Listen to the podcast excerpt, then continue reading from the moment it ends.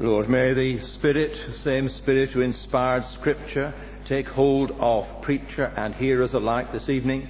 Make your word live afresh to us and give us then the grace of obedience in Jesus' name. Amen.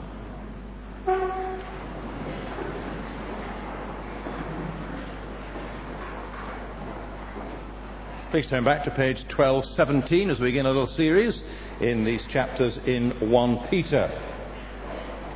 If I'd been preaching on this theme in the morning service, where on the whole we have uh, slightly more older people, let's do it carefully how we say it, um, we might well have been uh, thinking about inheritance advice, how we manage to plan our future so that we don't give too much of our inheritance tax to the government. We do it legally, of course, and no, all the right way, but that's what people are bothered about. For a slightly younger congregation, uh, we have other thoughts in mind. And what's intriguing nowadays that they're asking 20 year olds to talk about their pension schemes. I remember at the age of 50 getting an invitation to go to a pension preparation course, and I felt quite narked that at such a young age people worried about my pension rights. But you see, one way or another, we all care about the future and our inheritance. And the lovely thing about this letter, it begins with a promise in verse 4 of something that you can't sort out whether you're worried about your children's uh, inheritance or your own pension. Here's an inheritance that can never perish, spoil, or fade, kept in heaven for you. What a glorious inheritance that is. And it comes from the lips of, or from the pen of the Apostle Peter, who's writing to a church almost certainly the year AD 63, or to a group of Christians facing persecution. Almost certainly it was around that year that Peter himself would die a martyr's death. And so when he speaks about an inheritance, he's not talking vaguely and academically. This letter's full of the idea of trials, testings, troubles, persecution. It comes there already in verse 6. Suffering grief in all kinds of trials. That's the world uh, to which Peter is, is living, which he's living, and the people to whom he's writing. And yet he will talk, you see, in verse 3 about a living hope. That's the great theme. The name of Jesus comes four times in the first three verses, and the hope is there, whatever the circumstance may be. Now, we live in a world where when you use the expression, what a hope, you put an exclamation mark at the end and you mean there is no hope. Isn't that the kind of language we use?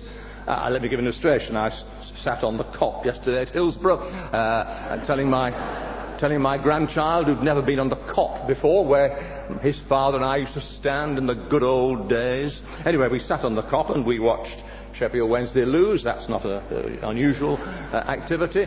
It was close, 4-2, and if the referee had better eyesight, we might not have lost. But there we are. these things, these things do happen. And if I were to say now, as we all do, we shall now concentrate on the league, and I might say, of course, if we do continue to do well, we actually won two games on the trot recently, give us all a heart attack. Uh, if we if we actually keep going as we are now, we might one of these days we might even at the end of the season get promotion, and you would say, "What a hope!" Exclamation mark, and you'd be quite right. You'd mean there isn't any hope. I did notice that Burton Albion have kept Manchester United to a nil-nil draw, so I suppose they might uh, think that when they go to Old Trafford, they might beat them. What a hope, you will say. But the glorious thing about this living hope is we say, what a hope, and we mean it. It's a living hope.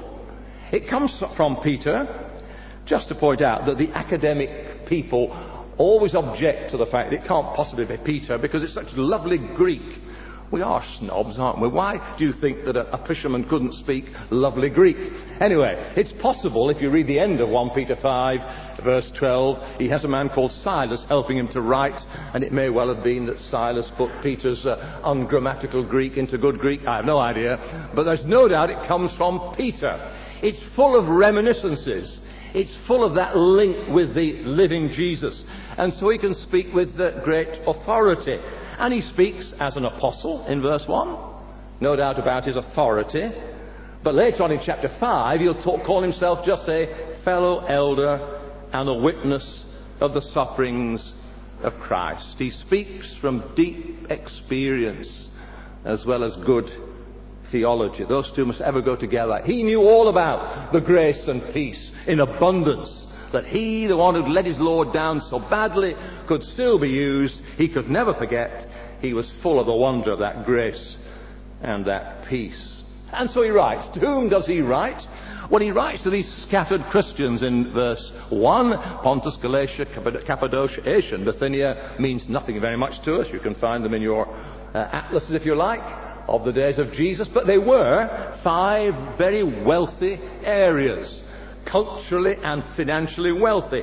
Here were people who could have been doing very well, thank you, and of course they had all kinds of religions from which to choose. Never were there more religions around than in the days of Peter and these Christians there. They could have had, for example, if they wanted, they could have uh, had the Greek gods in their kind of way. Nobody really seriously believed in, but there were Greek gods about. There was the mystery cult, which was all secret and exciting. The Da Vinci Code of their day, fascinating but nonsense. And people love mysteries. They love all that. They might have had that. They, they could have had uh, Stoic philosophy. They could have animistic religion. They could have emperor worship and gone, done well if they did. Or they could have been Jews with the purest religion and just a few were Christians. So you could pick. What religion do you want? We live in a highly religious age. I do wish people would realize that. Never was Britain more religious. Not more Christian, but more religious. And all sorts of unbelievers are extraordinarily religious. And that's the world in which this, this, to which this letter came. And there were Christians in all this lot who were scattered. That's the word in verse 1 scattered. There's always a reason why we pick Old Testament readings. The reason I asked her to read one, uh, Janet to read 1 Chronicles 29 was that there is an echo in this passage. For we read in 1 Chronicles 29, We are aliens and strangers in your sight. Our days on earth are like a shadow. And then you notice the next phrase, without hope. Isn't that strange? You see, even that glorious passage full of praise to God, he had to admit that in those days there was no real hope. They hadn't got it yet. Whereas the, the praise that comes in 1 Peter is not just to God, it's the God and Father of our Lord Jesus. And uh, reminded us when you pray to God, you pray through Jesus. To Peter, the only God he could go to was the Father of our Lord Jesus Christ. And so, there comes this word to Christians who were strangers, they were scattered, and in a way it was a fleeting life, but not without hope. And he wants to challenge them about the wonder of their salvation so that they might be able, in testing days, to live positively, hopefully. A great word for a new year. It is exactly 50 years ago this month that Jim Elliot and his friend gave their lives going out to preach the gospel to the Auca Indians in South America. And we all know that they sang before they went, We rest on thee, our shield and our defender. If you didn't, you now know. And that great phrase of Jim Elliot's, which always excites me. He wrote, he said, He is no fool who gives what he cannot keep to gain what he cannot lose. And just hold that, will you? I hope to remind you of it at the end of the sermon. He is no fool who gives what he cannot keep to gain what he cannot lose. If this inheritance, this living hope is so real, then if there's a sacrifice involved, if the cost is great, you're not a fool to live this way. And why are we not fools if we're Christians? Well, because there is in these verses a picture of the three great tenses of salvation. It is true, you see. I can say I have been saved. I can say that I will be saved. I can say that I am being saved. And all three tenses are correct. And they're all here. I have been saved. You see, this salvation is anchored in the past and it's anchored in the work of the Trinity. Never was I more aware of the wonder of the glory of the Trinity, Father, Son, and Spirit, than in my life and ministry today. You see, it's anchored in the past. It's the Father's work. We are, the Church of Jesus is God's elect. according to the foreknowledge of God the Father, verse 2. That word foreknowledge literally means foreloved. The one who loved us, the one who knew us, an intimate relationship. It depends upon that. That's where my grace and peace in abundance comes from. It's the Father's work. He has chosen. Now, of course, the Bible's quite clear. Uh, the Old Testament thought of Israel as being the elect people of God. Not elect so that they could say we are special, but so that they might be the agent of taking out the message to others, so that they might be a reflection of God in the world. So Paul says in Romans 8 that we have been chosen, foreknowledge, predestined, to be conformed to the image of his Son. Well, that's a challenge. If I can believe, and I do believe that uh, before I ever chose him, he chose me, then I have comfort. I can doubt some of my reactions constantly. I can even doubt how sincere I've been at all times, but I can never doubt his choice in love, the Father's work. Now, there are some people who try to work out how you can believe in all this about predestination and foreknowledge, and you can get into a kind of nervous breakdown by trying to work it all out. But rest on the assurance that He's chosen us. In the 39 articles of religion, which our old prayer books used to have at the back, the 39 articles of religion, which I signed uh, many years ago before I came to this church and said I believed them all, it says about predestination this. It is of sweet, pleasant, and unspeakable comfort to godly persons. So if you don't find the predestination of sweet, pleasant, and unspeakable comfort, you know what you are, don't you? But if you're a godly person, then it comes to you with sweet. Why? Because it gives you the conviction that it doesn't depend upon you, but upon Him. I have been saved. I haven't saved myself. Secondly, it's the Son's work. You see that, don't you? Sprinkling by His blood in verse 2, obedience to Jesus Christ. It all goes back not just to God's choice before the world was, but the death of Jesus on a hill called Calvary 2,000 years ago. He died for me. His blood was shed so that my salvation depends upon the finished sacrifice of Christ. He gave his life, and because that's how I know I shall go to heaven, because he died for me, I have peace. But only sprinkled by his blood, verse 3, it's a living hope through the resurrection of Jesus Christ from the dead, literally out of dead men. It's always in the Bible a demonstration of God's great power and God's great love. Roy reminded us this morning, looking at Jonah, uh, which is a greater miracle, uh, uh, a fish swallowing a prophet, or God raising Jesus from the dead. There's no doubt which is the greater miracle, and yet some will accept the greater and can't uh, swallow the fish. They, they can't accept, or the fish swallows them, whichever way, whichever way around it is. But the greatest miracle of all is the miracle of the resurrection from the dead. And Peter did not forget, how could he, that he preached the first ever Christian sermon a few yards from the tomb of Jesus, and he preached six weeks after Jesus died, this Jesus God raised, of that we all are witnesses. So, it's anchored in the Son's work. He died in history. He rose again in history. I've been saved. But thirdly, it's the Spirit's work, you see.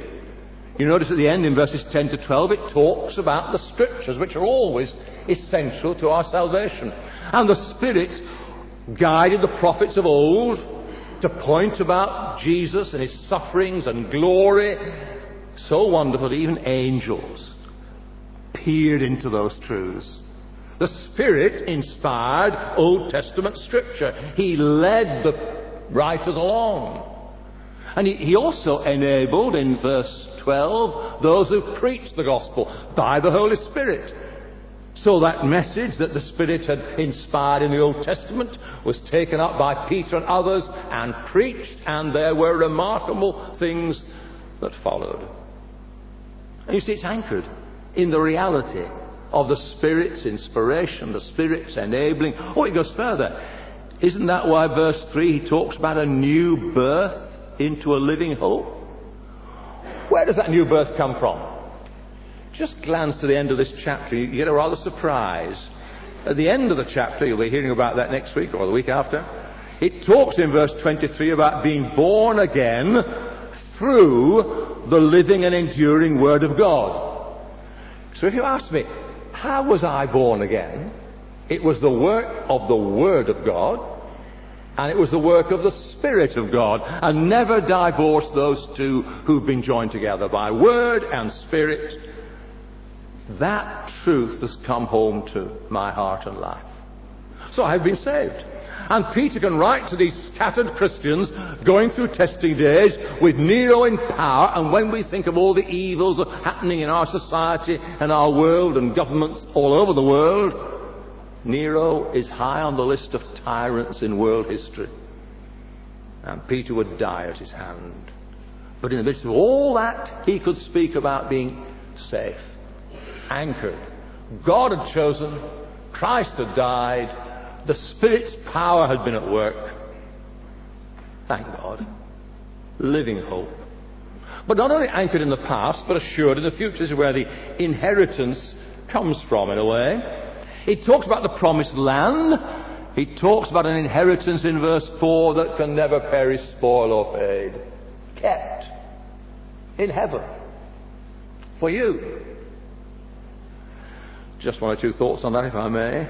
You see, always in the Bible, the inheritance in the Old Testament was Canaan. They longed for that. They were looking forward to that inheritance which God had promised. A land flowing with milk and honey, the old version. There was a little boy. Was, I, used to, I, used to, take things literally as a little boy and listen to scripture all about a land flowing with milk and honey. I thought what a kind of sticky place it must have been to walk around in with all the milk and honey flowing down. But anyway, that's literalism. But it was, it was a lovely land. They looked forward to Canaan, the inheritance promised by God.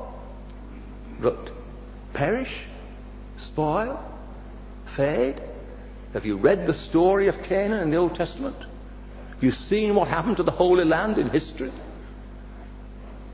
Every time I hear about the sad troubles in the Holy Land, I think how, what a mess we have made of the plans and work, work of God. But ultimately, the inheritance for us is not Canaan. In one sense, it isn't the Holy Land anymore. The inheritance for us is, yes, now, the things we've talked about, but one day, the glory of, that's been kept for us. It's safe. It's kept. No, we can't be sure about any of our inheritance plans in this world. All things are subject to change and chance and moth and rust. We can make our best plans, but nothing's absolutely safe. But this is absolutely safe. I got to warn Paul Williams that in uh, uh, our day we were twice burgled in the vicarage, so you must be careful. These things happen. I remember the first time we got burgled in uh, the vicarage, and uh, Margaret and I got back and we, we, we saw the mess and we, we naturally felt a bit aggrieved, uh, upset, angry, all the things you go through into a burglary. And then eventually we did, without being pious, we knelt and prayed and said, Well, thank you, Lord. Yes, we've lost some precious things, but they can never take away the things that really matter. And we did have that moment. I have to say the insurance was very good to us. We were actually better off afterwards than we were before, but that's.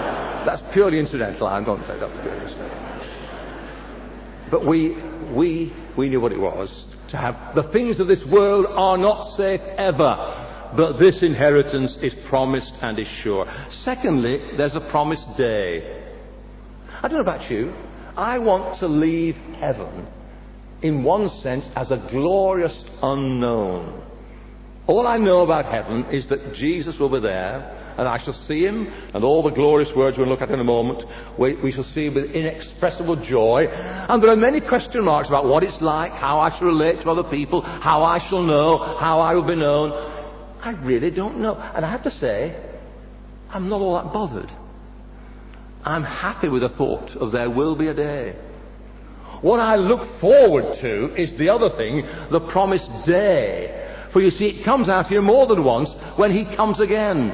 Salvation, verse 5, ready to be revealed in the last time. Verse 7, glory, praise, and honor when Jesus Christ is revealed, the great day. the one certainty when he'll come again. I managed somehow to avoid watching any television over the old New Year period, which kept on going over the great events of 2005. There must have been some, I suppose, but I sort of seemed to miss it. But we do spend a lot of time just at this time of the year dwelling on the things that have happened, and then how often do we say it? We must make sure it's a, a, a disaster. We must make sure it will never happen again. Knowing full well that it always will it always will. And as we think of New 2006, we, the, the one things, there are many things we're not at all sure about. The only sure fact of my future and yours, if you're a believer, is that it's heaven at the end of the day, and that day ushered in by the glorious return of our Lord Jesus, the great Advent theme. Your Advent calendars have gone, the Advent candles have gone, but the Advent message is still there the last, the promised land, or the promised day. Anchored in the past, assured in the future, I have been saved, I shall be saved. It's only then that I shall be saved from the presence of sin. There will always be temptation and reality of sin till then. It's only after then that I shan't have to say the confession in my worship, for sin will have gone.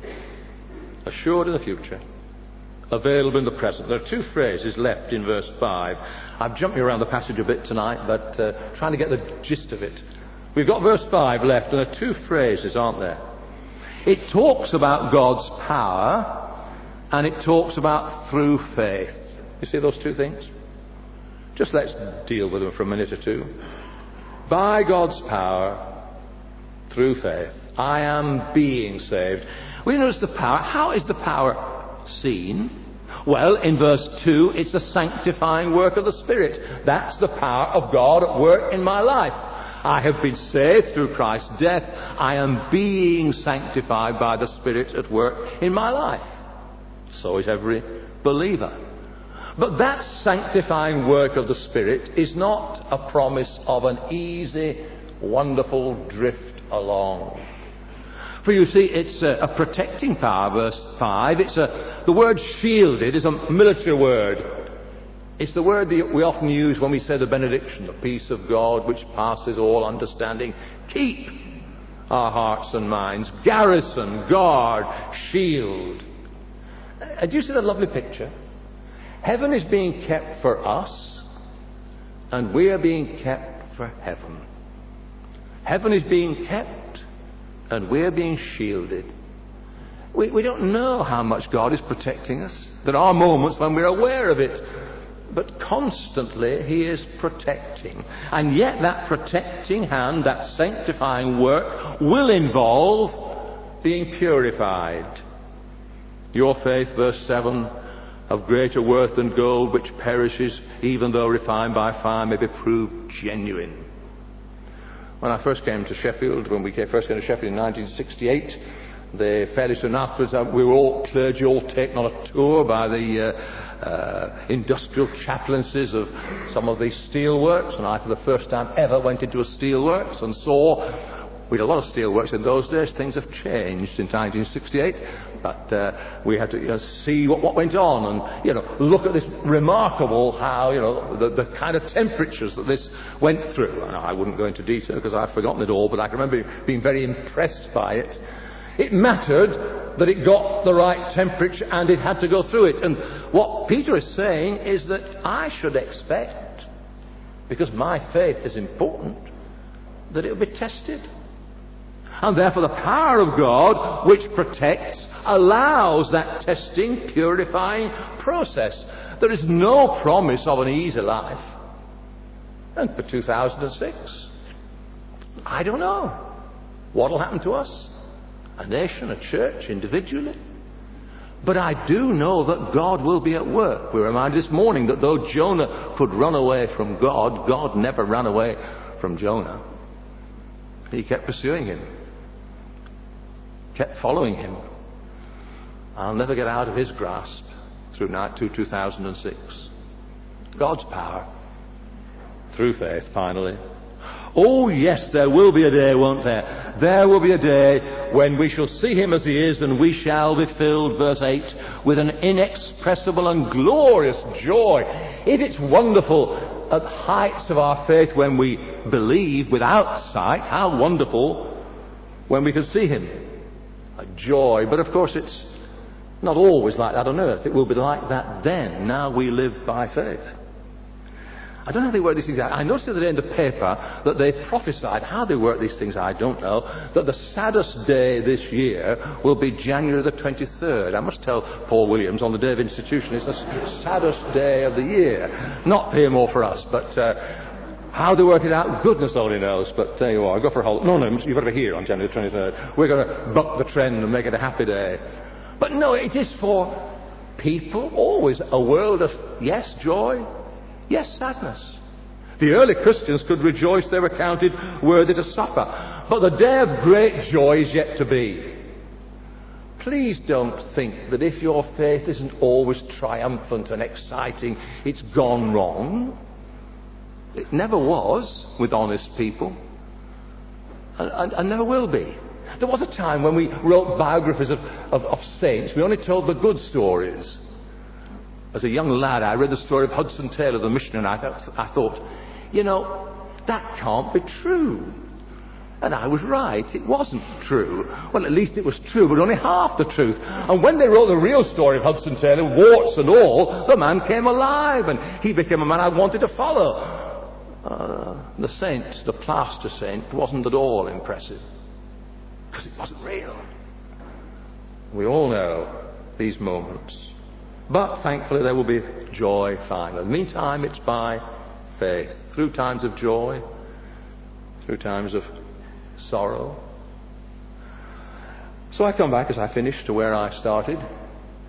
Jim Elliot going out with those famous words He is no fool who gives what he cannot keep to gain what he cannot lose. I want you, as I finish this, this evening, I want you to contrast that martyrdom with the suicide bombers of our age and to see the extreme difference. Whatever the motivations of suicide bombers, and there's a strange perverse courage about it, of course there is. What are they doing? What are they giving their lives for? To kill as many as possible. So I give my life to kill. Jim Elliot following his Saviour, gave his life to save. The difference is just eternally enormous. There is no comparison. It's only absolute contrast. But I think I want to say, if there's a strange kind of courage about the suicide bombers, what about the manifestly understandable courage that you and I ought to have when we go out to an inheritance that can never fade, with a Saviour who died and rose again for us. Why our timidity? Why our lack of confidence? Well, may God give us, as we go forward, that living hope. In a minute, we're going to sing the hymn and we sing the word of the hymn, we have a hope that is steadfast and certain, gone through the curtain and touching the throne. And I'm going to pray, and we're going to sing that song as we go forward with confidence, a living hope. Let's pray. Thank you, Lord. In the midst of a world of change and chance, we do have an inheritance that is sure and real Salvation is real, and many of us, many of us, most of us, rejoice in it with all our failures and frailties. Thank you that we have been saved, we are being saved, and we shall be saved. May we rejoice in that, and with renewed courage, being willing to give, in one sense, our lives in order that we might enjoy the inheritance and share it with others how we long that they too may know that living hope, that glorious inheritance in which we rejoice tonight because Jesus is our King. Amen.